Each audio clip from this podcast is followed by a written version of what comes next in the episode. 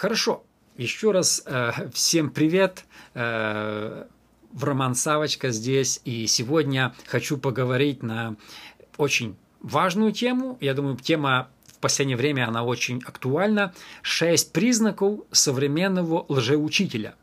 Я хочу поговорить о лжеучении, а также больше о лжеучителях, которые сегодня существуют в церкви, в интернете, в телевизоре. Что не откроешь, вы знаете, сегодня, я думаю, столько лжеучений, что никогда столько не было раньше. Почему? Этому сопутствуют некоторые вещи. Какие? Э, интернет, YouTube, Любой, кто, кого сегодня есть мобильный телефон, садится возле телефона и начинает нести всякую ересь. О. Никто не знает, откуда он, где он, что он, э, во что он верит, да, и сегодня начинается всякое вот это лжеучение. Второе, я заметил, знаете, по Фейсбуку особенно, какие-то появились корейские пастора новые, там не помню их имена, они, наверное, спонсируют многих наших людей, и наши люди все время ставят их э, там проповеди, ставят их какие-то учения, а учения непонятные, учения сомнительные, учения там вообще не соответствуют с Библией, да, то есть какие-то непонятные вещи все слушают, потому что сегодня мы все свободны. Раньше было как? Если ты ходишь в церковь, и ты, например, согрешил, тебя поставили там на замечание или на исключение, тебе было стыдно, ты там пожил чуть-чуть, покаялся, тебя приняли снова в церковь, и все. Сегодня как? Ты согрешил, тебя там в церкви кто-нибудь сделал тебе замечание. Эй, чего ты там, э, например, там человек блудит, да? Чего ты, ну, спрашивать его, это правда? Что делает человек? Он махает рукой и идет себе в другую церковь а в другой церкви примут с распростертыми руками и не спросят, почему тебя э, взяли на, на, или исключили в первой церкви. Почему? Мы свободные сегодня люди. Что хотим, то творим. Вот такая у нас свобода. Это хорошо что у нас много мнений, я за то, чтобы было много мнений, но нужно нам сегодня уметь, мы не можем сегодня блокировать э, интернет, YouTube, да, мы все люди сотворены свободной волей, но мы должны научиться отличать. Раньше я был маленький, помню, мой отец э, ловил вот эти вот волны из Монте-Карло. Кто из вас помнит, да? С Монте-Карло он строил приемник, он там трещал, лещал, там глушители стояли, да? То там Пести был, то там еще там, я помню, Зинчик, да, по-украински говорил. Ну, были какие-то авторитеты, все их знали. Было 3-4 человека, они проповедовали, все их знали, все было нормально. Сегодня же, когда вы включаете телевизор, включаете интернет, YouTube, а, а тысячи, тысячи людей, как бы хорошо, все проповедуют о Боге, все проповедуют, как бы должно спасаться больше людей, но людей-то больше не спасается от того, что появилось больше проповедников. Почему так? А кто его знает? Поэтому э, никто, конечно, YouTube не будет контролировать, кто говорит правду, кто нет. YouTube не будет э, ну, э, цензуру ставить, э, но мы должны понимать, что к чему я еще, у меня есть последний пункт, шестой в этом, я к этому вернусь, но я, знаете, что заметил? Одну интересную мысль. Когда я написал этот э, э, шесть признаков лжеучителя, я поставил его в Facebook, знаете, э, многие люди начали на меня возмущаться, типа, что нельзя никого обижать. И знаете, смотрю, мне написали даже мормонские миссионеры, которые хорошо знают русский язык, там живут где-то, я не знаю, в России, в Украине где-то, и они там, им тоже не понравилось, что, мол, ты и нас обидел. И смотрю, вот, возмущаются. А что они? Они присутствуют у всех христианских группах и вбрасывают свое учение – а наши же люди не разбираются и все глотают, все читают и все аллилуйя, аминь. То есть, понимаете, многие люди сегодня, секты, разные культы под видом христиан проникают через интернет и все. Но а, а, а на одном слово Христос стоит, нормально. А то, что он Христа не считает Богом, мы как бы не замечаем. Да? То есть, э, очень важно нам, современным христианам, научиться отличать, где лжеучитель а где нет. Конечно, есть лжеучителя и в церквях. Я, я думаю, что и в Портленде есть лжеучителя, которые несут непонятно что и, и разные вещи. Да? То есть есть лжеучителя. Сегодня я хочу показать вам шесть признаков современного лжеучителя. Если вы видите один из шести этих, хотя бы один из, а если два, так это вообще еретик. Если вы видите хотя бы один из этих признаков на ком-нибудь, значит он лжеучитель. Как бы это грубо не звучало. Сегодня мы привыкли всех ласкать, все хорошо, все нормально, э, все аллилуйя. Это нет, есть вещи, и Бог хочет, чтобы мы имели чистое Евангелие. Да? Бог хочет, чтобы мы проповедовали истину. Поэтому э, действительно развелось много этого всего. И вот хочу вам сегодня показать шесть простых признаков, как отличить современного лжеучителя от нормального проповедника. Итак, номер один. Первый признак, как отличить лжеучителя – жизнь не соответствует Библии. Очень просто. Вы знаете, есть много служителей, которые ходят принадлежали к, там, к баптистам, пятидесятникам, харизматическим церквям, да, они как бы, их не родители были там э, христиане, они как бы все нормально, они не сектанты, они из нормальной семьи, все. Но вы знаете, что произошло? Это не единичный случай, не единичный. Они начали жить в грехе, не покаялись, продолжают учить других, как ни в чем не бывало. Многие служители, я говорю, многие в прямом смысле этого слова, в Украине, я знаю, в Литве самая большая церковь была, э, в Киеве много церквей, развелись своей женой, женились на молодухе, не покаялись, ни на день не оставили служение, и как ни в чем не бывало, без стеснения вообще, без покаяния, продолжают проповедовать и учить других. Знаете, развод – это травма – я не буду много сегодня говорить о разводе. Э, прощает Бог за развод? Да. Но если ты служитель, и ты развелся с женой, как минимум на года два ты должен уйти со служения. Это как минимум я говорю. Потому что сегодня, не буду называть фамилии, не люблю называть фамилии, он развелся, пастор Киеве, большая церковь, а, и дальше служит, проповедует, говорит, они, она плохая, все, они меня Бог простил, все, дальше служит. Вы знаете, развод – это травма. Человек, у которого травмированное сердце, будет травмировать других. Вот послушайте разведенного человека, он, он, он обижен, у него горечь. Многие, нет, слышал пастор из Киева, он такую же ересь гонит, говорит, а мы развелись с женой и остались друзьями.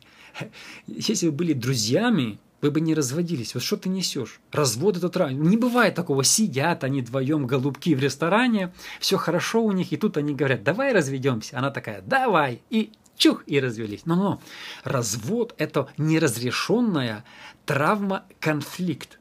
Если человек позволил дьяволу разрушить семью, ну, он травмированный. Я как-то слушал одного э, проповедника с Калифорнии, он развелся с женой.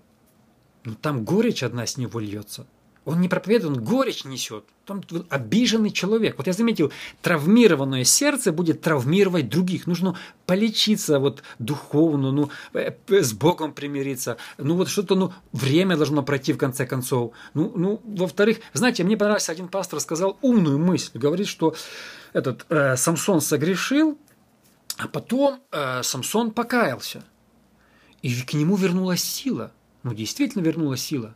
И он разрушил храм – этот, этих э, филистимлян. Но, говорит, к Самсону никогда уже не вернулось зрение. Видения у него уже не было. Вы знаете, если человек, будучи занимая высокий пост пастора, епископа, служителя, он развалил свою семью, я считаю, он должен уйти со служения.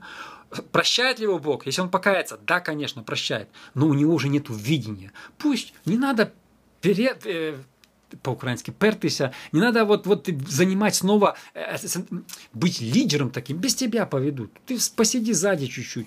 Знаете, что я заметил? Что часто э, пастор, он не есть членом церкви.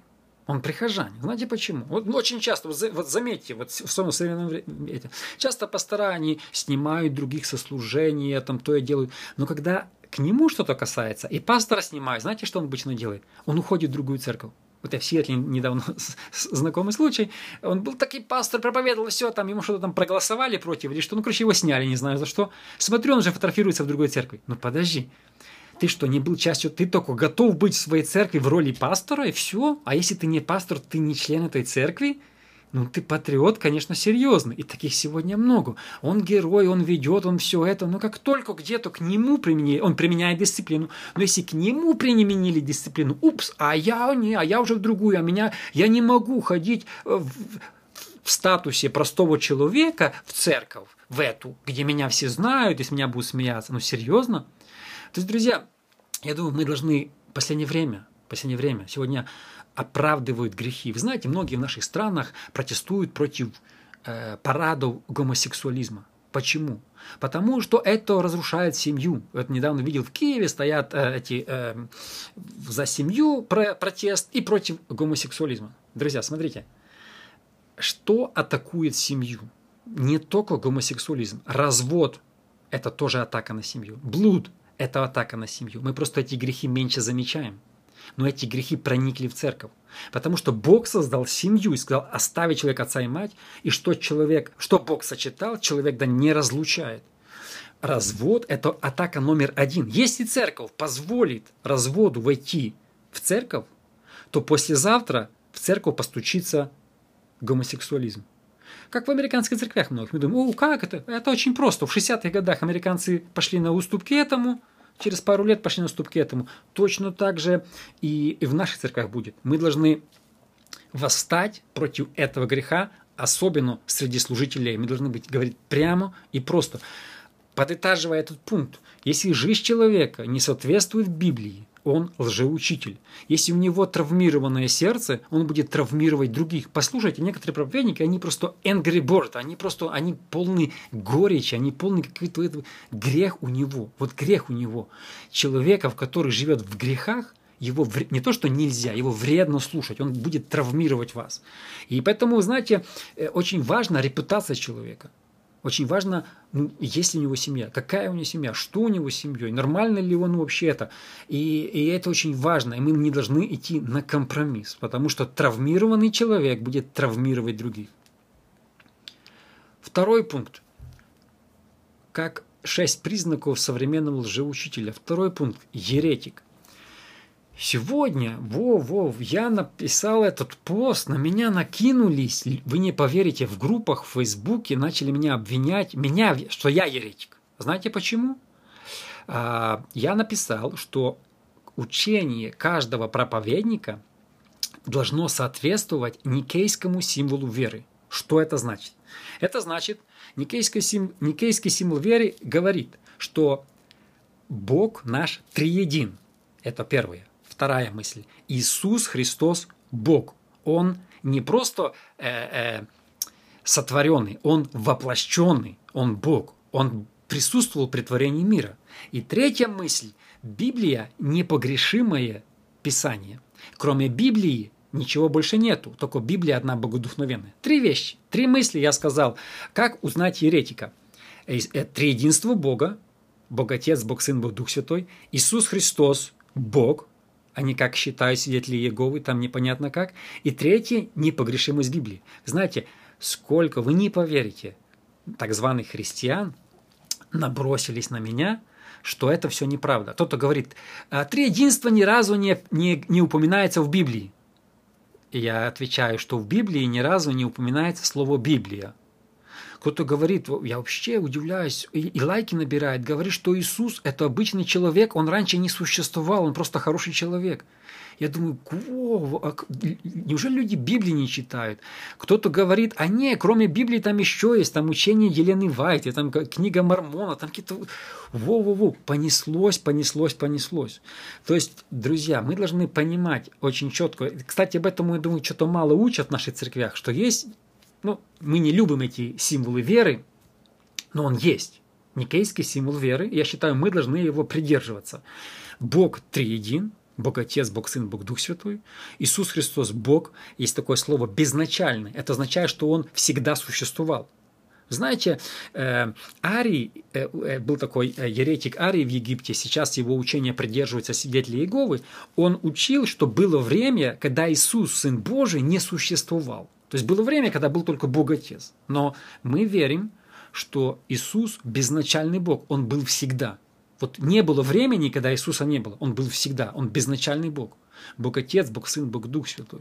И мы должны это четко и ясно понимать. Потому что сегодня есть даже среди пятидесятников учение, называется, кажется, в духе апостолов, церковь в духе апостолов, да. Они говорят, что Бог, а, Он един а не триедин. Только в Старом Завете он явил себя как Бог Отец, в Новом как Иисус, а сейчас как Дух Святой. Ну подождите, а кому молился Иисус в Гефсиманском саду? А кому Иисус говорил э, «Отче, Отче» на кресте? Кто сошел на, на Иисуса, когда было крещение в виде голубя? Чей глаз был с неба? Э, ну, э, когда Стефан увидел небо открытое, Иисуса, стоящего одесную Отца, э, что за видение было в Стефана? То есть мы видим ясно и четко, что Бог, Он триедин. И даже если нету этого слова триединство или троица в Библии, это не означает, что они так. Есть другие слова, такие как сии, три пребывает на небе. Да? То есть ну, мы видим с других слов, нам, ну, нам люди цепляются, а где слово троица или триединство? Где вы взяли это слово? Ну, не обязательно, что мы взяли это слово, потому что много их слов, которые мы сегодня употребляем в христианстве, их нету в Библии. Поэтому я считаю, что если человек нарушает эти три простых принципа, третьих простые учения, он еретик. Это мое мнение, и многие со мной спорят, нет, не так, это, это, ты слишком грубо выражаешься. Но, друзья, мы должны четко это верить и четко это передать нашим детям. Наш Бог триедин, Бог Отец, Бог Сын, Бог Дух Святой. Иисус безначальный Бог, Он э, всемогущий, Он равен Богу и Егове, Он существовал всегда. И Библия единственное, единственное, нету других даже и, и приблизительно книжек, то есть богодухновенное Писание, абсолютно точное, без единой ошибки. Потому что сегодня начинается, ага, то Библия ошибочна, то Библия это, то все. То есть единственное правильное учение – это Библия. Вот и все. Третий пункт, друзья. Напомню, в студии с вами Роман Савочка. Я говорю на тему «Шесть признаков современного лжеучителя». Третий пункт. Лекции вместо проповеди. Это касается, вы знаете, э, не знаю, насколько наших церквей, но это очень сегодня в Америке популярно, и наши тоже, я думаю, дошли до этого. Многие церкви сегодня превратились в клуб успешной жизни, где библейское учение о покаянии и святости заменили на, на семинары, как достичь успеха.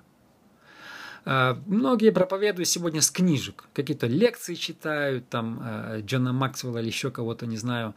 Но знаете, один простой принцип. Только Библия способна менять людей. Все эти там принципы, как жить, как это, мы можем сами научиться, почитав книжки и без проповеди. Я считаю, на кафедре, на проповеди каждый пастор должен проповедовать только с Библии. Я уже, может, рассказывал тот случай. Недавно я ехал в машине и слушал подкаст, и э, пастор говорит, что э, прочитал, рассказал историю фильма «Марсианин», как человек попал на Марс, и я не смотрел этот фильм, но, как я понимаю, человек попал на Марс, и его забыли оттуда, вернулись назад, а он там остался. И целый фильм о том, как он там выжил. И человек, пастор говорит, сейчас я вам рассказал эту историю про Марс, и я вам расскажу шесть принципов, которые помогли этому человеку выжить на Марсе. Я верю, что эти принципы вы сможете применить в своей жизни. И начал проповедовать не с Библии, а с фильма «Марсианин», который снят неверующими людьми. Я думаю, зачем тогда Иисус Христос приходил и страдал, если можно взять фильм неверующего человека и проповедовать? Ну, это, это же ересь какая-то. Мы это должны... Если бы я был в этой церкви на служении, я бы демонстративно встал, вышел и еще брязнул бы дверью. Ну, потому что, ну, ну, ну, ну Иисусу одна, Иисус однажды тоже достало, когда с храма сделали непонятно что – знаете, ну действительно, лекции, как строить семью, как строить это, как достичь успеха в жизни, это все хорошо. Но на это есть другие места, другое время и другие вещи. В церкви должна проповедоваться только Библия. Я тоже как-то был, даже здесь, в Портленде, несколько лет назад посетил одну э, э, русскоязычную церковь проповедовали не с Библии, а проповедовали о том, что давайте не выпускать в нашей церкви английский язык. И такая целая лекция про английский язык. Я думаю, подожди, ты можешь своих детей дома учить про английский язык. В церкви ты должен проповедовать Иисуса Христа распятого и воскресшего. Все. Мы не должны превращать кафедру. Э, кафедра – это святое. Это, это что-то, э, э, знаете, Евангелие – это святое. Мы не имеем права стоять на кафедре и, и рассказывать какие-то лекции непонятно какие. Нам нужно заново прекратить развлекать людей и начать проповедовать чистое Слово Божье. Э, Бонке, знаменитый проповедник, сказал, чем меньше, чем меньше помазания в церкви, тем больше нужно печенек и кофе, чтобы run the church, чтобы вести эту церковь. Сегодня действительно так кофеек, пожалуйста, печеньки, пожалуйста, во время служения все хрумкают, э, э, пьют там капучинку, там, да, да, чаек, там все, лишь бы что. Знаете, помазание привлекает людей. Помазание мы ничем не заменим. Лекции никогда не поменяют людей, только проповедь. Человек понимает, как строить семью, у него нет силы это сделать. Человек понимает, как, что, что плохо воровать, или понимает, что плохо делать это, но у него нет силы это сделать. Библия, Бог, только Бог способен менять людей. Все. Все остальное это чисто ну, теория. Следующий пункт. Шарлатан. Вот я так назвал э, шесть признаков современного учителя. Следующий пункт – шарлатан. Это слово само за себя уже говорит. Э, э, знаете, что я заметил? Есть проповедники, которые никогда не были рождены свыше. Они никогда не были христианами. В Америке их много, в нас их много, их везде много. Они всегда есть, будут. Они зазубрили несколько христианских умных фраз и проповедуют заученными словами. То есть просто ты смотришь, он вообще не в курсе, где он и что он. Их цель просто карьера, обогатиться, может быть, стать популярным или просто дурачить народ. А вы знаете, есть люди, даже в Америке снимали несколько, там есть Попов, кажется, такой, Питер Попов, да, они подделывали исцеление. Они проповедуют на, на, на BET, Black TV. Я видел много проповедников. Он там рассказывает, сейчас у тебя там исцеление, человек вскакивает. А потом эти корреспонденты докопались, что это все подделанное. Есть два варианта. Он договаривается с людьми, или второй вариант, на входе стоит его жена и расспрашивает всех, что кому болит. Расспрашивает их проблемы. И потом ему быстренько все скидает на сцену, что в такой-то одежде такой-то человек имеет такие-то проблемы. Этот пастор вызывает этого человека и начинает рассказывать, я вижу в твоей жизни там финансовые проблемы. Человек да-да-да начинает плакать, я вижу тебя это, Бог тебя благословит, если ты мне пожертвуешь сегодня такую-то сумму денег. Да? Это сегодня очень много процветает.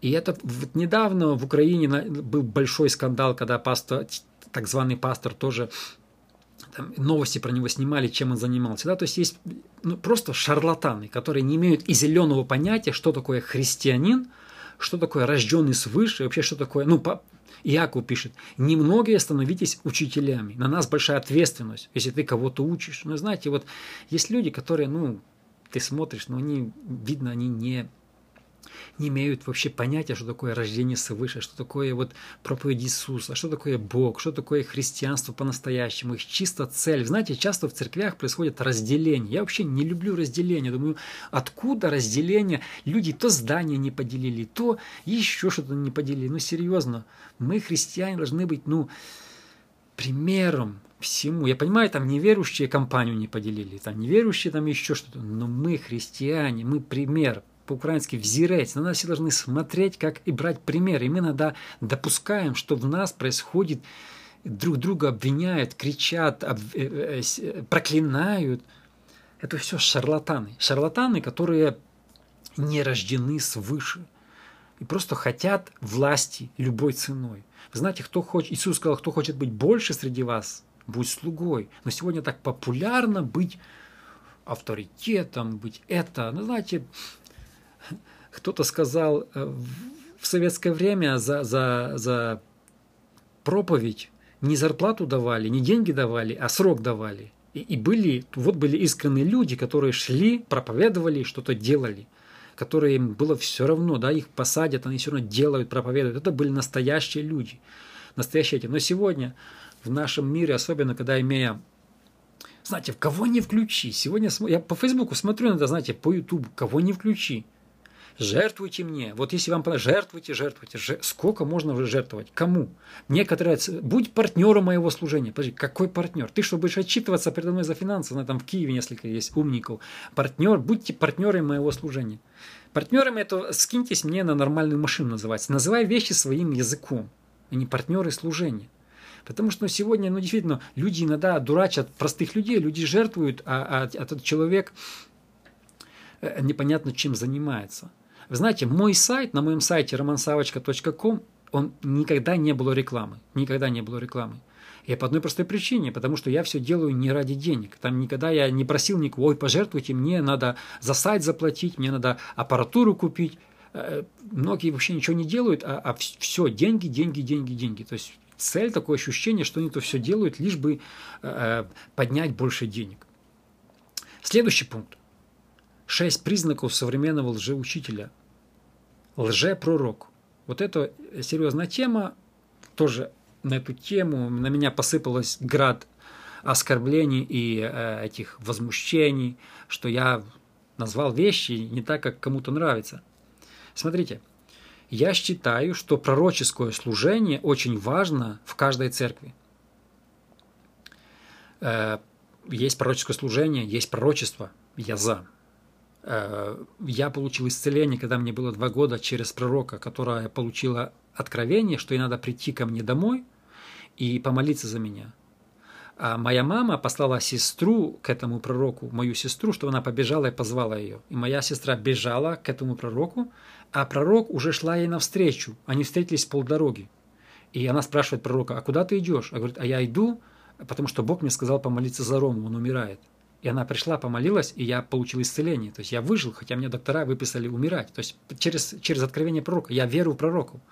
Очень сильно верю. Но сегодня развелось много лжепророков. Слышал года три назад в Киеве один так званый пророк говорил, война в Украине закончится там, в декабре, кажется. А, уже три года прошло. Он даже, даже не извинился, не вышел на сцену, не сказал, ребята, я ошибся или еще что-нибудь. Смотрите, как, как узнать, пророк от Бога или нет? Как узнать? Очень просто, проще не бывает. Вот Библия, в Библии написано, как узнать. То есть ну, настолько легко узнать, что просто вообще написано в Библии. Если сказанное пророком сбылось, он от Бога. Если не сбылось, он лжепророк, который имитирует святой Божий дар и позорит Бога. Все. Понятно, смотрите, есть, есть разные вещи. Да, есть вещи, пророчества условные. Есть, есть. Например, кто-то говорит Иона. Иона там э, пророчество... Ну, подождите.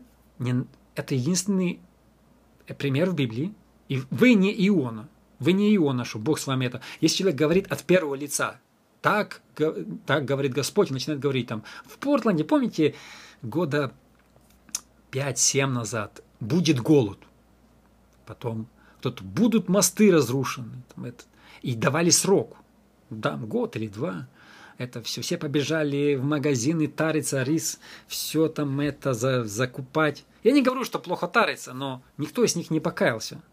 И как узнать, пророк от Бога или нет? Если сбылось от Бога, не сбылось, он уже пророк. Так написано в Библии, это не мои слова. И многие говорят, ну там то и все. Кто-то мне написал, подожди, а что если сто раз сбылось, а сто первый не сбылось? А, читал, кажется, вчера я Библию. Смотрите, какой интересный стих я прочитал в Библии. Написано, Павел шел в Иерусалим, и местные пророки ему говорили не идти. Я обратил внимание, думаю, а почему они говорили ему не идти? Я начал читать комментарии. Знаете, что комментарии говорят? Комментарии говорят, что в Павла было откровение, Бог сказал Павлу идти в Иерусалим. Но пророки получили откровение от Бога, что Павла ждут муки. Но они решили добавить от себя и сказали, неправильно интерпретировали, и сказали Павлу не иди. Потому что я думаю, неужели Павел не послушался, не послушался Духа Святого? То есть было пророчество, не иди в Иерусалим, а он все равно пошел. Как бы непослушный Богу Павел или что? Оказывается, бывает, вы знаете, Бог дает откровение пророку, а пророк часто добавляет толкование от себя. То есть, ну вот, вот, вот, он видит какую-то картину, и еще хочет чуть больше рассказать. Знаете, есть пророчество, я пару раз получал откровение, я не говорю, что это было пророчество, откровение, я думаю, там, что церковь увеличится на столько-то человек, или это произойдет. Оно не всегда сбывалось, потому что есть условные пророчества. Если вы сделаете это, то произойдет это. Но если человек говорит от первого лица, например, стоит пророк и говорит, я вам говорю от первого лица, та-та-та-та-та. Знаете, Бог никогда не может ошибаться. Бог, когда человек говорит от первого лица, это большая ответственность. И сегодня очень много таких людей, которые что-то говорят, там, посмотри пророчество это, пророчество это.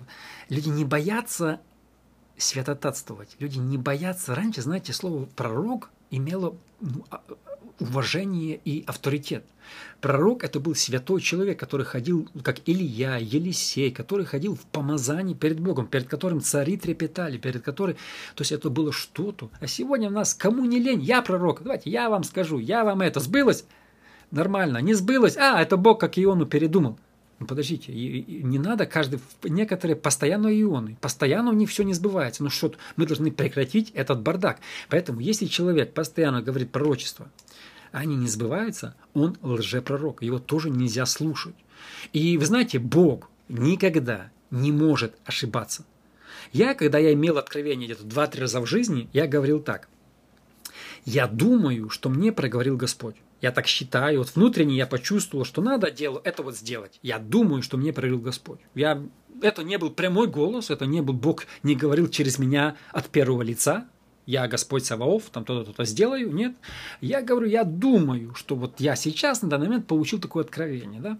Поэтому вот есть у вас какая-то мысль, слово знания пришло, еще какой-то дар Духа Святого, это нормально. Но если человек начинает говорить от первого лица, и оно потом не сбывается, я помню как-то в нас церкви, откуда я вырос, одной девушке было пророчество, что скажи своему мужу. А, и говорят пророку, так у нее нету мужа. А говорит, будет. Ну, то есть, ну вот на ходу выкрутился. То есть, ну, ну смарт, умный, умный оказался. И, друзья, последний. Это что у меня мало времени. Э, шесть признаков современного лжеучителя. Последний признак – это, я его назвал, у нас такого слова нету, это слово сам придумал, называется культист. Культист от слова культ. В английском это слово есть. Культист. Культист. Есть проповедники, которые открыто принадлежат к псевдохристианским группам или культам. Обычно они вначале тщательно маскируют свое учение под библейское, чтобы, но если копнуть глубже, там с христианством нет ничего общего. Как я уже сказал, я посмотрел, что в христианских группах в Фейсбуке очень много мормонов толкают свое учение. Э, Вначале, знаете, картинки какие-то красивые, наши на картинке всегда все лайк поставят это, потом какое-то там маленькое учение, а потом начинается свое движение, что без книги Мормона не будет спасения, да? То же самое там, знаете, другие там потихонечку, по это, потому что в Фейсбуке что хочешь, что делаешь, да? Э, э, свидетели Иеговы то же самое. Знаете, они не стесняясь перекрутили Новый Завет и начинают толкать свой. И надо же где-то миссионерское поле найти. Они же не идут к атеистам или каким-то другим религиям. Им нужно среди христиан колотиться, да? Вот я, я как-то помню, ко мне зашли мормоны. Я жил в Сиэтле. Я им задаю вопрос. Я христианин. Говорят, а давайте все равно поговорим. Я говорю, я же христианин. Давайте поговорим. Я говорю, подождите. Я, если я христианин, я пойду на небеса? Но мы сейчас тебе объясним. То есть, смотрите, их, если бы я сегодня хотел кого-то проевангелизировать, постучал ему дверь, а он мне говорит, ну, а я верю в Бога, я уже там все, я, я христианин, хожу в церковь, я сказал, о, хорошо, я пойду в другие двери, да, кто не верит. А они лезут. Они не хотят идти к атеистам, они хотят идти к мусульманам, они хотят идти там к индусам, а они лезут к христианам чего? Сеять, вот, вот, вот сеять какой-то непонятно что, да? То есть культ, культист. Вот его задача среди христиан сеять какое-то непонятно что. То есть иди ты, э, спасай пьяниц. Иди ты помогай там каким-то вот этим, кто не верит в Бога. Чего ты лезешь к христианам, я не понимаю. Чего вы лезете в христианские группы? Нет, надо лезть, надо это. И, и, и недавно, последний, я рассказываю историю, и один человек меня уже на Фейсбуке достал. Он пишет и пишет, комментирует каждый коммент и лезет. Я обычно стараюсь не читать комментарии, не влазить, потому что я расстраиваюсь или, знаете, напишу что-нибудь грубое, я потом стираю. И, потому что, ну, когда тебя оскорбляют по 30 раз в день, ну, как-то оно достает немного. И он мне пишет и пишет. И что-то там за субботу ко мне пристал. Я говорю, я не хочу на эти темы разговаривать. Я не, ну, я не, ну, что ты хочешь? Он все пишет и пишет. Я говорю, слушай, окей, скажи мне такой вопрос. Прямо. Э, если человек не празднует субботу, а поклоняется Богу, воскресенье, вторник, там, любой день другой, он получит спасение или нет? Он начинает там приводить какие-то места. Я говорю, нет, ты мне не приводи ни цитаты никого, не цитируй мне Елену Вайт, ты мне скажи одно, да или нет. И он снова мне, я говорю, подожди, последний раз с тобой переписываюсь, ты мне скажи, получит, э, надо ли для спасения соблюдать субботу или нет? Он говорит, да. Говорю, все с тобой понятно, все. То есть ты, говорю, сам заблуждаешься, потому что спасение только по благодати от Иисуса Христа. Но если ты думаешь, что надо для спасения еще, кроме крови Иисуса, не хватает, еще чуточку-чуточку, надо там какой-то день, надо там свинину не кушать, там чикен или какой-то сэндвич или еще огурцы, ведь начинаешь сочинять какие-то непонятные вещи, которые Библия очень прямо говорит, то ты, говорю, сам заблуждаешься, потому что ты не принимаешь жертвы Иисуса Христа. И все, удалил, заблокирую, больше не хочу тратить на его э, свое время. Вот.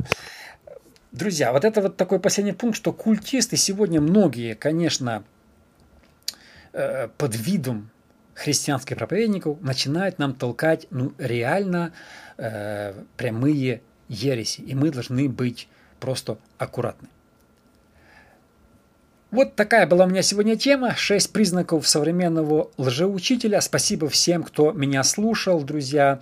И спасибо, что вы подключаетесь. Также напомню, что сейчас я есть в Spotify, если у кого-то есть подкасты Spotify, там сейчас есть мои программы, поэтому можете слушать. Эта программа тоже там будет, поэтому подключайтесь, и я верю, что она принесет вам благословение.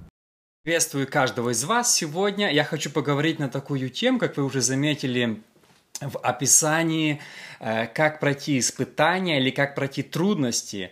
Потому что, вы знаете, иногда есть такие моменты в нашей жизни, когда испытания кажутся настолько трудными, что мы думаем, ну, где Бог, как нам их пройти. И многие сегодня даже, ну, впадают в депрессию. Недавно увидел один человек, написал в соцсетях, что, ну, служитель, что, друзья, что делать, у меня там депрессия, у меня там давление, я не знаю, что делать.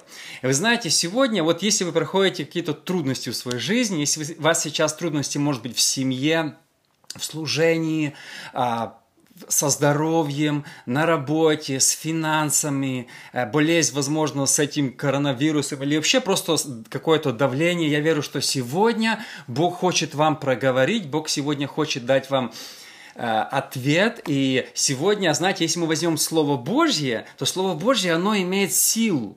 Любое Слово Божье, вы можете, у меня есть э, где-то блог даже, что 7-8 методов, как Бог сегодня говорит к нам. Знаете, один из методов – это Бог говорит сегодня через проповедников, через Библию. Знаете, есть, есть много-много разных методов, но сегодня вы можете услышать ответ от Бога. Поэтому, еще раз повторю, если у вас есть какие-то трудности, если у вас есть какая-то, ну, вы знаете, переживание, если вы думаете, что ваша проблема уникальна и никто где Бог, почему Он молчит, почему Бог не отвечает. Сегодня вы сможете услышать от Бога Слову, и это Слово сможет родить ответ в вашей жизни. Вы знаете, часто ответ не бывает легким. Я сегодня поговорю об этом чуть позже. Мы ждем, другими словами, иногда мы Бога просим ответ, а Бог нам дает другие вещи. И сегодня я хочу об этом поговорить, потому что часто ответ приходит не с той стороны, с которой мы его ожидаем. И когда мы не получаем моментальный ответ, мы как будто иногда расчаровываемся в Боге. Но, друзья, сегодня я верю, что вы сможете получить э, слово от Бога. Я верю, только слово способно менять людей. И сегодня я верю, жизни некоторых людей поменяется. Итак, хочу прочитать главный отрывок из Библии, на котором я хочу сегодня сделать несколько уроков.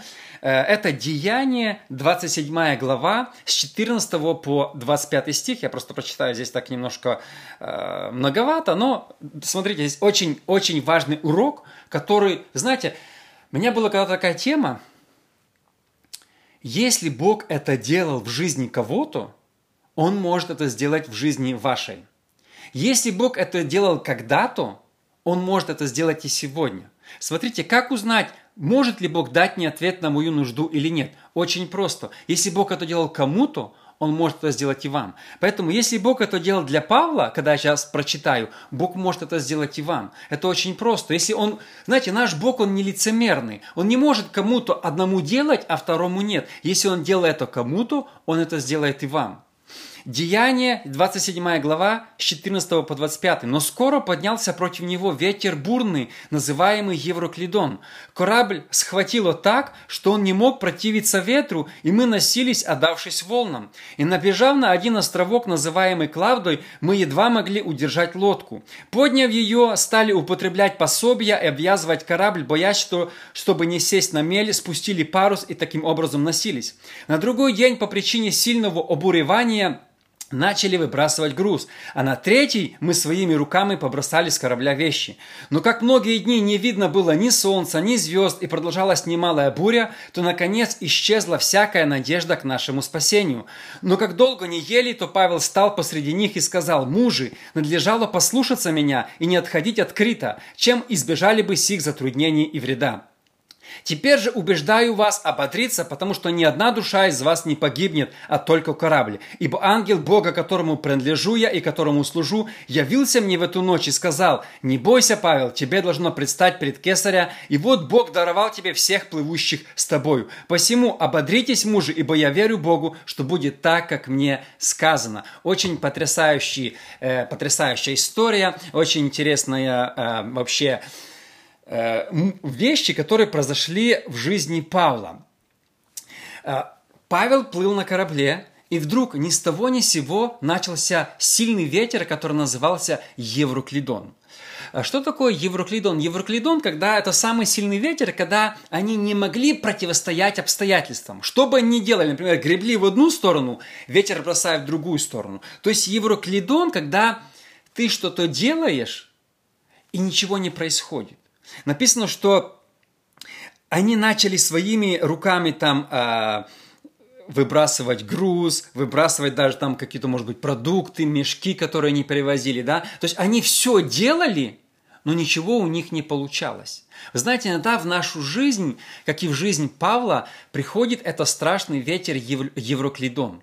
Это страшная буря, которую мы не можем физически противостоять. То есть их не корабль, их корабль просто носился самовольно, то есть ветер его взял, схватил и носил этот корабль. То есть такая буря, давление, я не знаю, может кого-то из вас сейчас есть какая-то, вы проходите какой-то тяжелый период своей жизни, период, когда э, болезнь, период, когда, знаете, кто-то потерял работу э, из-за коронавируса, кто-то там еще какие-то Иногда вообще люди сейчас думают, когда-нибудь это все закончится, вот это то, что происходит сегодня, или вообще когда это все, э, э, знаете, мы иногда не знаем. Но вы знаете, э, многие люди, они как бы начинают разочаровываться, начинают подать какую-то панику и даже в депрессию, когда они не могут контролировать ситуацию. Но э, даже апостол Павел, будучи одним из самых, я считаю, самых великих апостолов в Библии тоже подвергался какому-то гонению, подвергался давлению, подвергался ситуации, которую он не мог контролировать. То есть что-то произошло, и они, представьте, 14 дней не было видно солнца, 14 дней был ветер, то есть 14 дней их штормило. Как мы себя ведем, когда мы попадаем в какую-то бурю? Как мы себя ведем, когда, ну, что-то происходит такое в нашей жизни. И а, вот они столкнулись с этим. И самая интересная мысль здесь, в этой буре, в 27.20 написано, «Но как, много, как многие дни не было видно солнца и звезд, продолжалась немалая буря, то, наконец, исчезла всякая надежда к нашему спасению». Доктора говорят, что когда у человека есть надежда, его легче лечить. Когда у человека есть надежда, ему легче восстановиться финансово. Когда у человека есть хоть капелька надежда, как говорится пословица, да, вы все знаем, надежда умирает последней. Вот надежда помогает нам выжить в трудные минуты. Что бы ни случилось, когда есть надежда на Бога, есть надежда еще на что-то, когда у нас есть надежда, она помогает нам выжить. Но что произошло здесь? Здесь они потеряли всякую надежду на спасение. То есть потеряли надежду. То есть все, кто там были, я не знаю, думаю, что Павел не потерял, но все люди потеряли надежду на спасение. Вы знаете, иногда приходят такие минуты в нашу жизнь, что мы думаем, мы когда-нибудь выберемся с этого, с этой ситуации или нет? Мы когда-нибудь сможем преодолеть этот кризис или нет? Знаете, надежда это самое важное, что у нас есть. И дьявол, когда забирает надежду, человек теряет смысл жизни. Человек теряет, даже христианин начинает такой, вы знаете, о, все, у меня ничего не получится, я в такой депрессии, я в такой унынии. Но знаете, надежда – это самое важное, что у нас есть. Друзья, еще раз, кто только что подключился, спасибо огромное, что вы подключаете, слушаете. Хочу напомнить, что я, если вас, вы подключились на чуть-чуть, у вас нет времени сейчас посмотреть все, это все будет стоять в Фейсбуке, Инстаграме, Ютубе. И сейчас я делаю подкасты. Если у вас Google телефон, ну, Samsung, другие, там у меня есть подкасты, Spotify, поэтому можете в машине прослушать, э, и э, я верю, что вы получите благословение. Если вам не сложно, напишите, я просто проверю, если у вас хорошо ли меня слышно, и также скажите, с какого вы города. Я очень рад всех вас приветствовать после прямого эфира. Я лично всем вам отвечу и сможем немножко пообщаться. Спасибо вообще огромное. Ценю каждого из вас, что вы э, подключаетесь. Я верю, что вы сегодня получите благословение. Итак, смотрите, когда была проблема, дьявол пытается во время проблемы что сделать? Похитить надежду, чтобы у тебя не было надежды. Надежды на то, что твой брак восстановится, что твой муж будет нормальным. Сегодня многие просто разваливаются семьи. Сегодня я вообще заметил, что идет большая атака на христианские семьи. Но знаете, сегодня многие в Киеве, там в этом году нет, в прошлом году был э, э гей-парад. Христиане вышли протестовать против гей-парада. Почему? Типа гей-парад разрушает семейные ценности. Знаете, но семейные ценности разрушает не только гей-парад. Что такое семья? Семья – это один муж и одна жена на всю жизнь. Все, что вне этого, это разрушает семейные ценности. Смотрите, многие люди протестуют там против каких-то больших грехов, но все начинается с маленьких грехов. Семья – это один муж, одна жена на всю жизнь. Все, что кроме этого, это уже есть атака на семью, но мы сегодня не замечаем. Блуд вне брака – это атака на семью. Но говорят, мы за семейные ценности – а сами подают на развод. Подожди, ты не за семейные ценности. Быть за семейные ценности не только выступать против гей-парада. За семейные ценности один муж, одна жена на всю жизнь. Знаете, когда люди разводятся, они тем самым выступают против ценностей семьи. Мне смешно, когда люди говорят, мы за семью, а сами уже, знаете, третий, третий раз в брак вступают. Семья в Божьем определении, я не говорю, что Бог не прощает, а я не об этом сегодня тема, но семья, муж и жена на всю жизнь. И как дьявол атакует семью? Сегодня, знаете, там идет, идет гей-парад. Да, это уже третье дело. Но сегодня зло подкралось с той стороны, с которой мы его не ожидаем. И сегодня многие люди такие, ну это нормально, это то среди верующих не сошлись характерами. Сегодня модное слово появилось – абьюз. Знаешь, такое абьюз? Они сами не знают. Абьюз – английское слово, когда кто-то физически кого-то бьет. Но сегодня появился словесный абьюз. Мы поссорились – это абьюз. Мы там это... Подождите, подождите это идет атака на семью. Потому что самый главный враг семьи – это даже не э, гомосексуальные отношения, а блуд, измена и развод. Почему? Потому что он чаще происходит.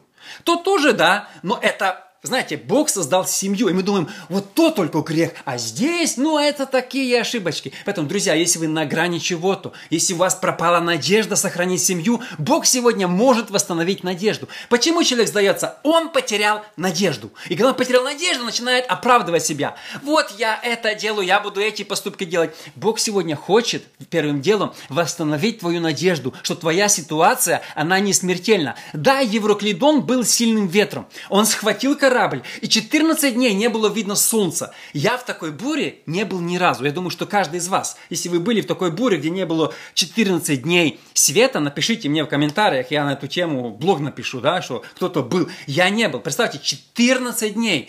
Э, тебя колотит корабль, я думаю, там морская болезнь, э, крысы бегают, да, то есть, ну, я думаю, представьте ситуацию драматическую, люди выбрасывают продукты, люди думают, все, попрощались с жизнью, они думали, что они не выживут, пропала надежда, что они выйдут с этой ситуации, никогда не позволь дьяволу убрать твою надежду, твоя семья будет на всю жизнь, Бог дал тебе жену на всю жизнь, Бог дал тебе мужа одного на всю жизнь, и что Бог сочетал, то человек да не разлучает. Бог сегодня хочет, знаете, восстановить символ христианской семьи. И вы знаете, никакие, ни большие грехи, как вот эти гей-парады, ни маленькие грехи, как блуд или э, сексуальные отношения на стороне семьи, ни порнография, ни развод, ничто не должно поколебать семью. И вы знаете, написано, исчезла надежда.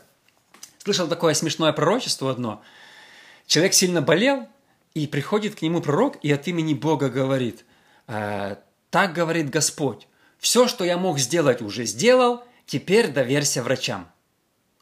А, неужели наш Бог не в состоянии... Ну, ну, вы понимаете, о чем я говорю. Это смешно. Когда Бог говорит, Типа Бог говорит, что я уже все сделал. Все, что я мог сделать, я уже сделал. Наш Бог всемогущий. Он может любые разваленные полностью в дребезги отношения с... вернуть, сохранить, и будет любовь, и будет благословение. Если ты в долгах, Бог может просто... Знаете, многие люди говорят, слава Богу, я никогда не был в долгах. Я был, я был должен банкам большие деньги, потому что у меня были переезды туда-сюда. Я понимаю, что такое, когда тебя давлят долги. Я понимаю это. И знаете, многие люди хвастаются, слава Богу, у меня все это, все это. Но я лично не из тех людей. Я всегда говорю, я проходил трудности в браке, я проходил трудности с финансами, я проходил трудности со своим призванием, когда я проповедовал, и меня в церковь приходило мало людей. Я проходил очень много трудностей. Но вы знаете, никогда не нужно позволить дьяволу украсть твою надежду. После того, как ушла твоя надежда, ты подаешь на развод, ты начинаешь там это, и, и знаете, и начинается непонятно что. Бог сегодня хочет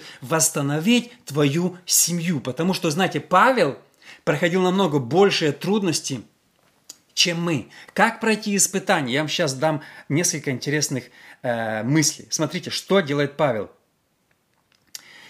Павел стал посреди них и сказал,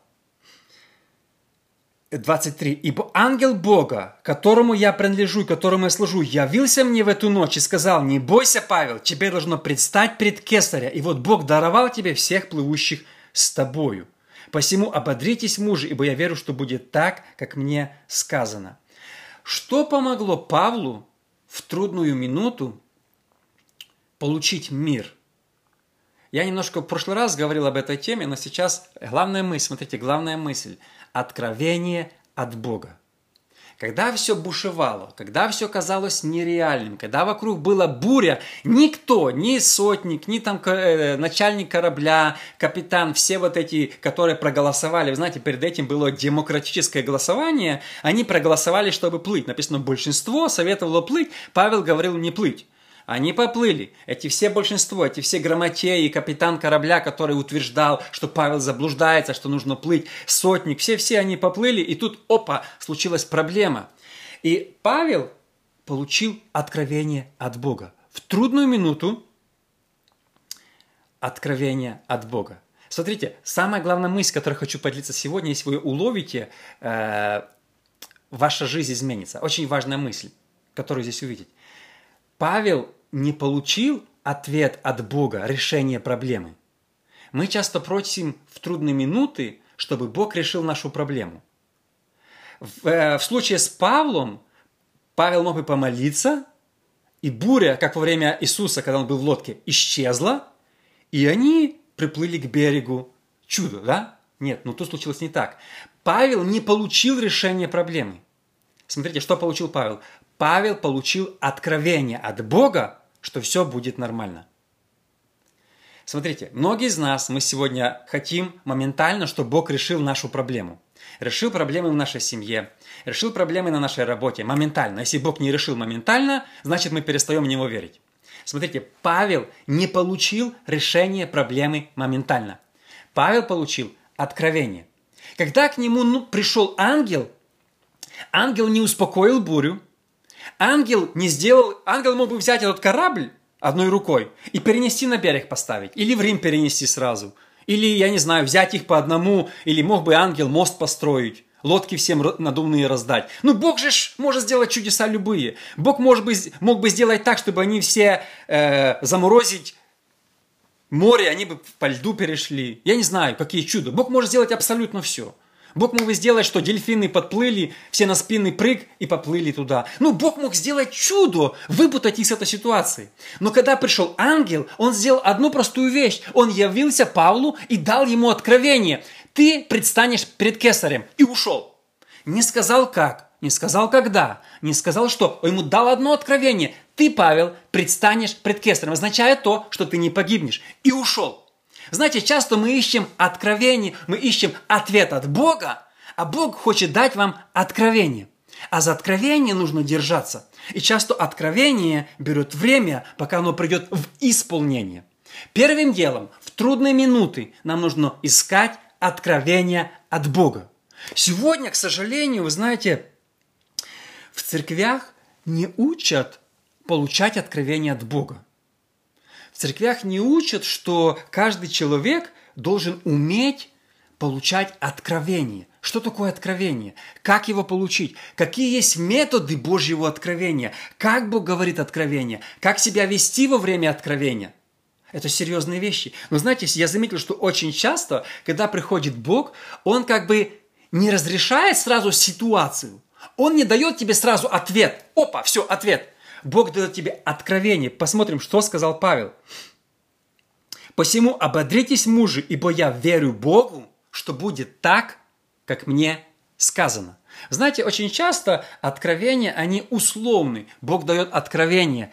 Поверишь ли ты в него? Примешь ли ты в него?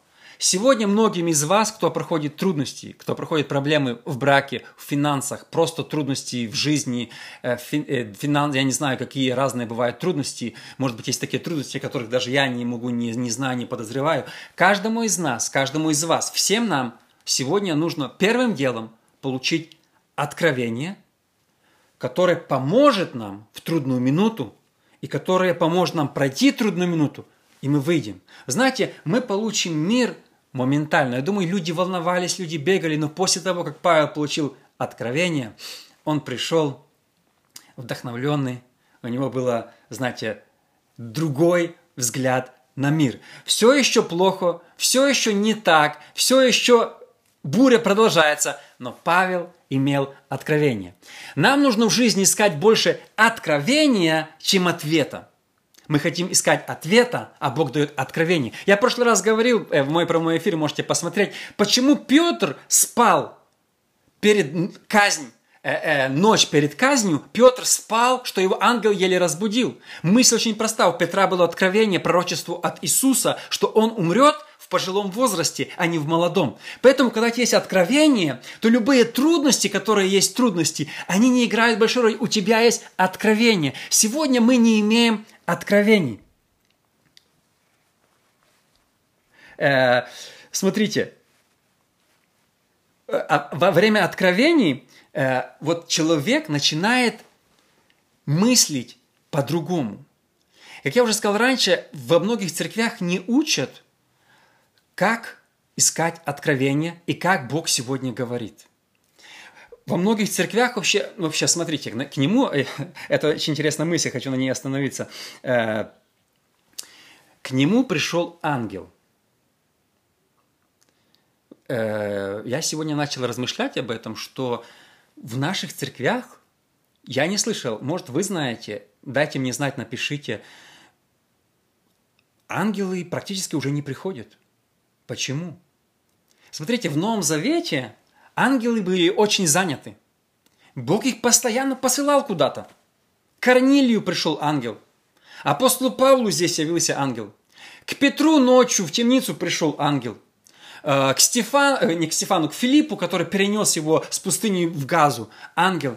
Мы видим, ангелы были заняты, у них была работа. Я думаю, что сейчас ангелы на небе скучают. Никто не верит в них. Никто не, не верит в то, что ангелы сегодня могут прийти и дать тебе откровение простому человеку. В послании евреям написано, что многие из вас приняли ангелов. Ангелы в первой церкви это были обычным делом. Любого проповедника, которого мы можем сегодня взять из, из Нового Завета, к нему приходили ангелы, давали какое-то послание. Даже Корнилий, он не был апостолом, к нему пришел ангел. То есть мы видим, Бог посылал ангелов в Новом Завете Завете. Не только в Старом Завете Илья, там еще кто-то, или Моисей э, видел ангелов. В Новом Завете Бог использует ангелов, чтобы давать свое откровение. Но мысь Захария, когда он молился за Иоанна, за, Иоанна, за, за своего сына, Бог дал ему Иоанна Крестителя, Бог посылал ангелов – и сегодня, наша, мне кажется, наши церкви стали настолько, вы знаете, мы стали, ну не то что мертвые, мы стали такие зачерствелые. Если бы кому-то сегодня явился ангел, мы бы сказали, какой-то еретик, какой ангел, нам ангела не надо сегодня, мы без ангелов проживем. Бог сегодня продолжает говорить через ангелов. И мне кажется, в церкви, я вот сегодня, когда размышлял об этом, у меня пришла мысль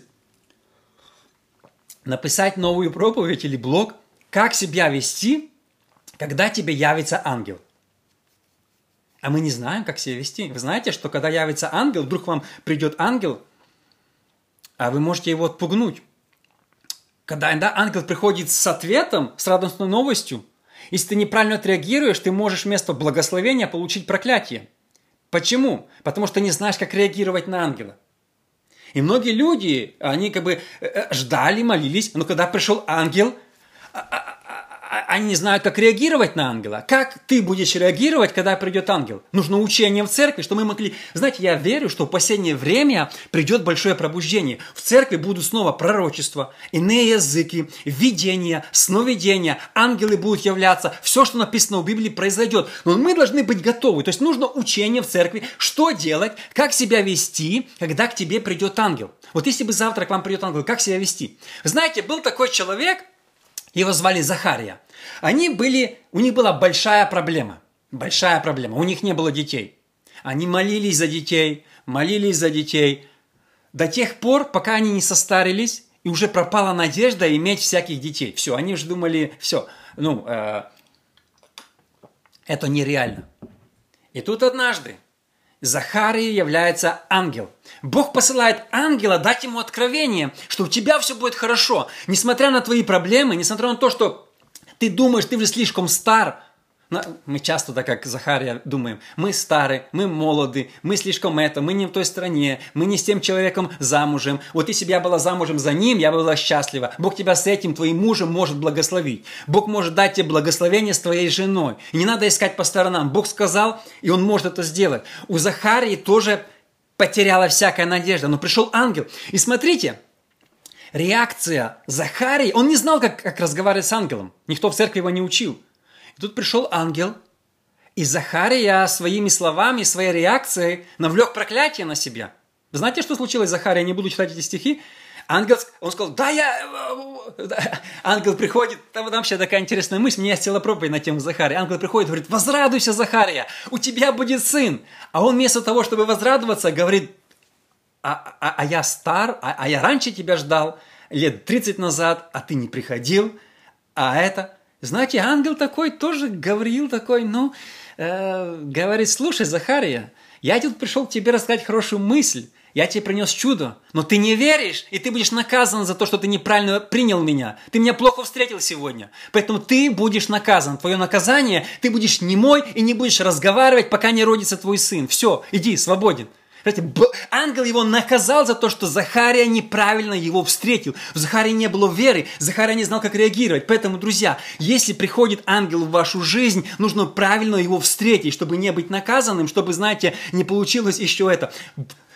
К чему я вообще все это говорю? Я хочу сказать, что Бог сегодня продолжает говорить через сновидение, через пророчество – через ангелов, через разные вещи. У меня, у меня есть целый блог на тему э, ангелы, кажется, 13 интересных фактов. И мы сегодня в нашей церкви, мы сидим в наших креселках и думаем, что Бог уже молчит, Бог уже не говорит, Богу наши проблемы все равно, Бог уже ничего не решает. Бог послал ангела Петру, Бог послал ангела Павлу, ну Корнилию, поверю, ну Филиппу, ну Захарии.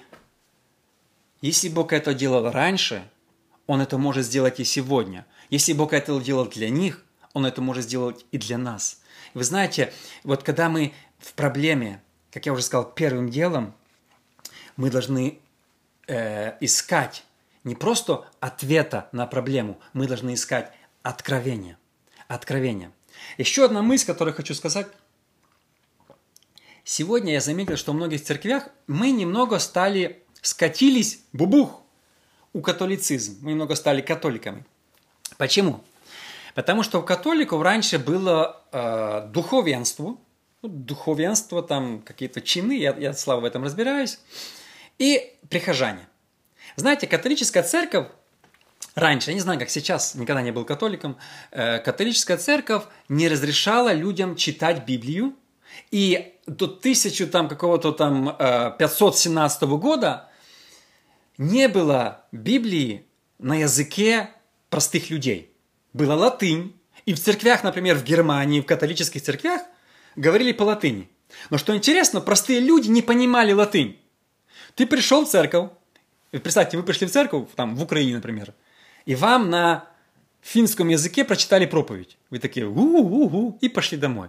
Вы представьте, так люди ходили в церковь. Никто не понимал, никто не умел читать эту латынь. Им проповедовали по латыни, ну, какой-то парадокс чуть-чуть, да, вот, вот, вот нас иногда старославянский язык используют, который никто не понимает. Ну, какой-то ну, парадокс иногда происходит. Что делает Мартин Лютер? Он переводит Библию на немецкий язык, раздает ее людям и говорит, Бог хочет вам говорить напрямую, каждому из вас. А знаете, почему в католической церкви нельзя было читать Библию самому? Чтобы не было ересей. Они говорят так, только священник, обученный, прошедший семинарию, имеющий все там согласованные эти, может толковать Библию. Простые люди будут заблуждаться, простые люди будут неправильно толковать. Другими словами, будут подделки, будут ереси. Поэтому, чтобы бороться с ересями, мы забираем Библию, мы будем ее проповедовать, а вы просто сидите и слушайте нас, наше толкование. Но Мартин Лютер сказал, нет, Мы царственное священство. Каждый человек имеет право лично получать откровение от Бога. Есть только один посредник – Иисус Христос. Мы часто сегодня бегаем за помазанными проповедниками, да, но Бог сегодня хочет говорить тебе лично. И многие говорят, так будут ереси. Подождите, мы не должны бояться Окей, okay. Э, недавно я прочитал, э, телефон искал э, своей дочке, и кто-то написал, есть такой, такой сайт бэушных вещей, и там телефон, и кто-то продает телефон, говорит, типа, купите у меня телефон, iPhone 11, кажется, 11, э, говорит, меня надурили, продали китайский, он не настоящий. То есть выглядел полностью одинаково, там кто-то продает его за 100 долларов, он стоит тысячу. И кто-то надурил и впихнул этому человеку подделочный телефон. Но знаете, из-за того, что в Китае подделывают айфоны, iPhone не перестанет делать айфоны. Правильно? iPhone, а, э, даже компания Apple, она даже не парится по этому поводу, она продолжает делать свое дело. Но многие сегодня говорят, из-за того, что будут подделки, и многие неправильно примут, будут подделки, да. Будут ереси возникать, да. Вы знаете, когда Мартин Лютер принес реформацию, раздав всем Библии, начались ереси, да. Но это не означает, что люди должны сами читать Библию и получать откровения. Я верю, что в церквях сегодня главная задача пастора – научить людей самим получать откровения. Люди, я верю, что в последнее время вообще э, вернется пророчество. Люди будут пророчествовать не только в церкви, дома. Э, дети, вы знаете, у Филиппа Дьякона было четыре дочери пророчицы. Дочь, ваши дети будут пророчествовать. Люди будут видеть сны сновидения, истолкование языков. Ангелы будут приходить не только к, к суперпомазанным пасторам, к простым людям. Будем ли мы бояться, что кто-то будет перекручивать, кто-то будет сочинять? Будут ли подделки? Будут. Но это не должно нас остановить. Знаете, многие люди так боятся подделок даров Святого Духа, что они вообще запретили дары Святого Духа. Они говорят, ну столько подделок, есть лжепророчество. Конечно, есть. Я недавно вот э, э, блог написал на этой неделе про лжепророчество. Ну, говорят, есть лжеязыки. Конечно, есть. Есть лже это. Но если есть всякие ереси, кто-то говорит, мне кто-то там спорил со мной за иные языки, а ты знаешь, что мормоны говорят на иных языках? Знаю. И что здесь такого? Если есть подделка, не означает, что мы должны теперь свернуть iPhone и сказать, давайте мы не будем продавать айфоны, потому что есть подделка. Друзья, смотрите, очень, мы сегодня закрылись от даров Святого Духа. Бог сегодня хочет говорить к нам сверхъестественным способом. Но Богу, как Бог будет говорить, как Бог вероломно придет в ту церковь, где не верят дары Святого Духа?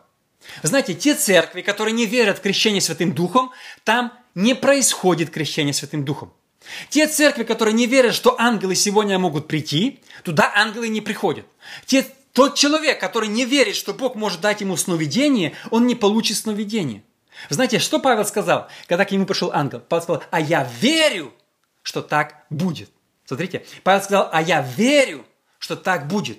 Поэтому, если мы верим в это, в дары Святого Духа, но знаете, из-за боязни, как католики, когда-то они закрылись, все, мы не дадим Библию читать простым людям – мы даже не разрешим переводить Библию на немецкий язык.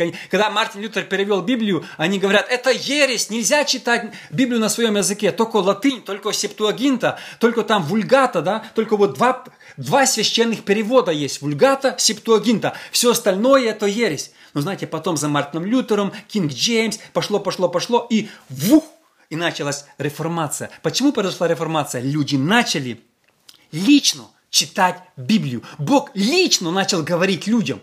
Начали происходить видения, люди лично получали откровение. Поэтому, друзья, вы знаете, э, сегодня кто из вас ждет, э, кто из вас, может быть, проходит проблемы, трудности, первым делом мы должны искать откровение от Бога. Откровение от Бога, оно рождает надежду снова, умершую надежду. Помните, надежда у всех исчезла – когда они плыли. Э, а откровение от Бога, оно рождает надежду, и человек начинает верить, что да, вокруг еще буря, да, вокруг еще трудности, но я верю, что будет так, как мне сказано. Самая главная мысль, которую я сегодня хотел с вами поделиться, э,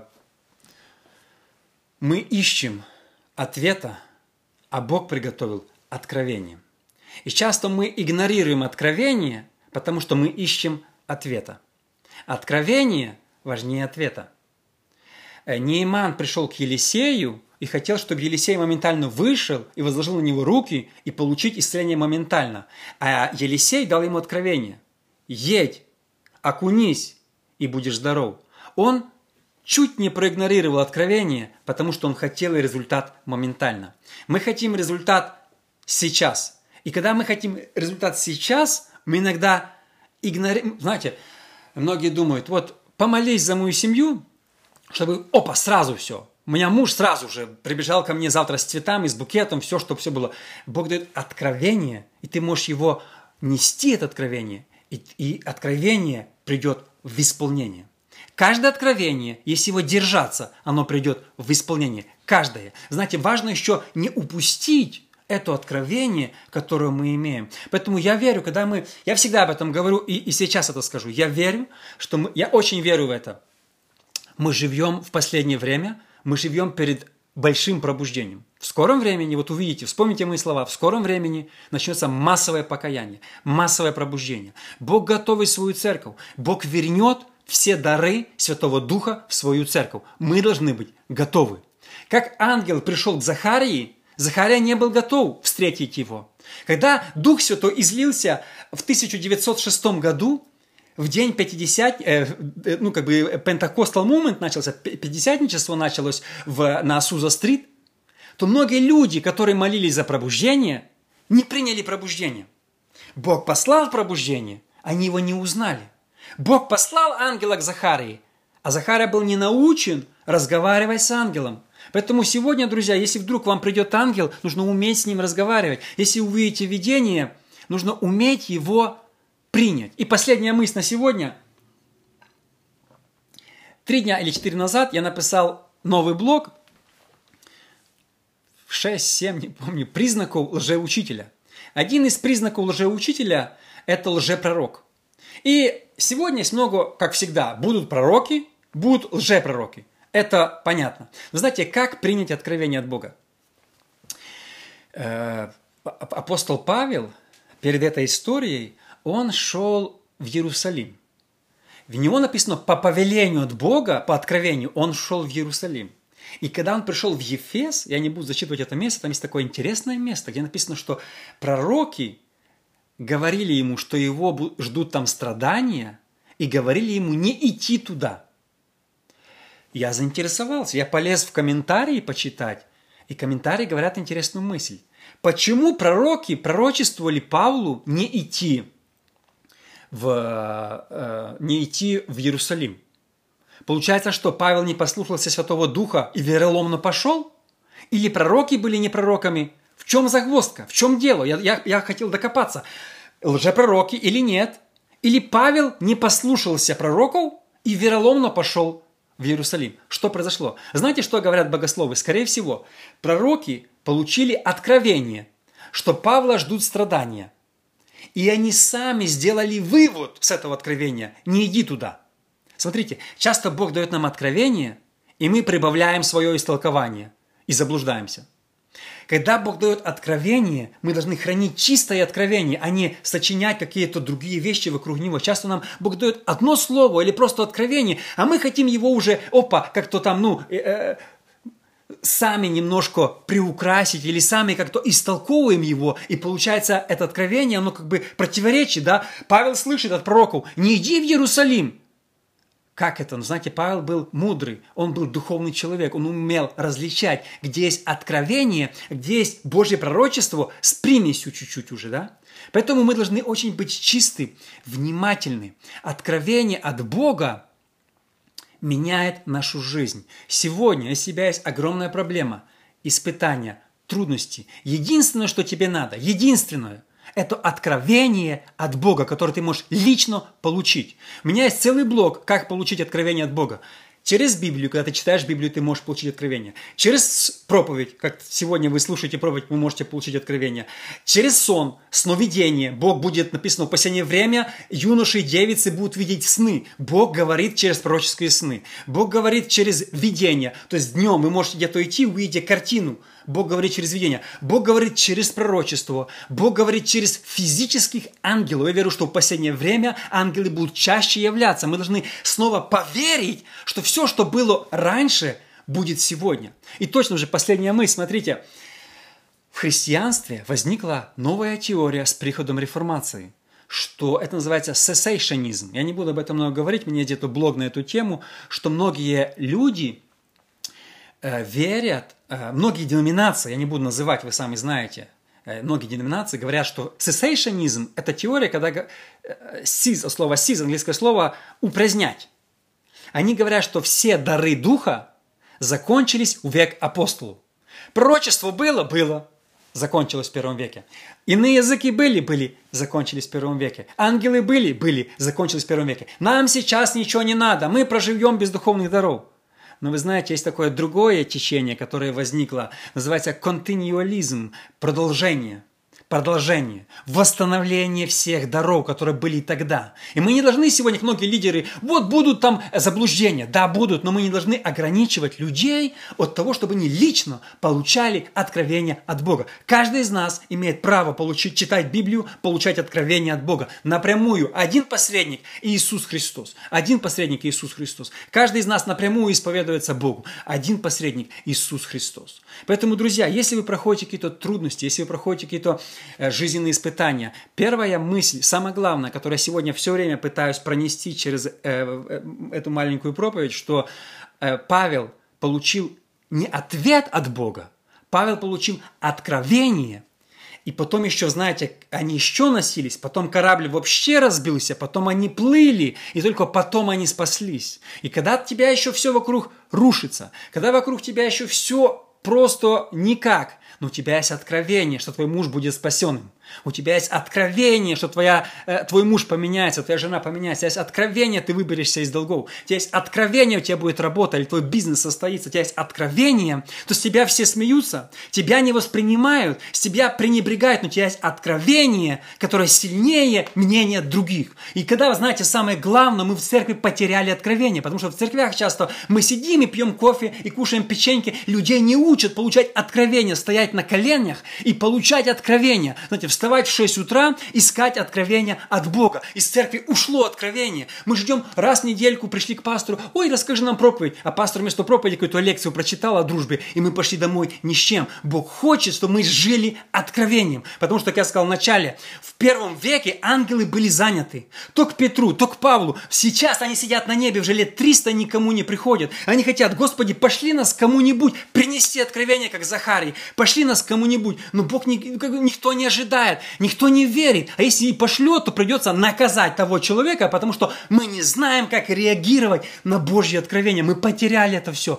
В церковь должна быть вернуться снова дары Святого Духа. Поэтому первым делом мы должны искать откровение от Бога, которое принесет исполнение Божьего пророчества. И поэтому, если мы вернемся в это, наша жизнь полностью поменяется.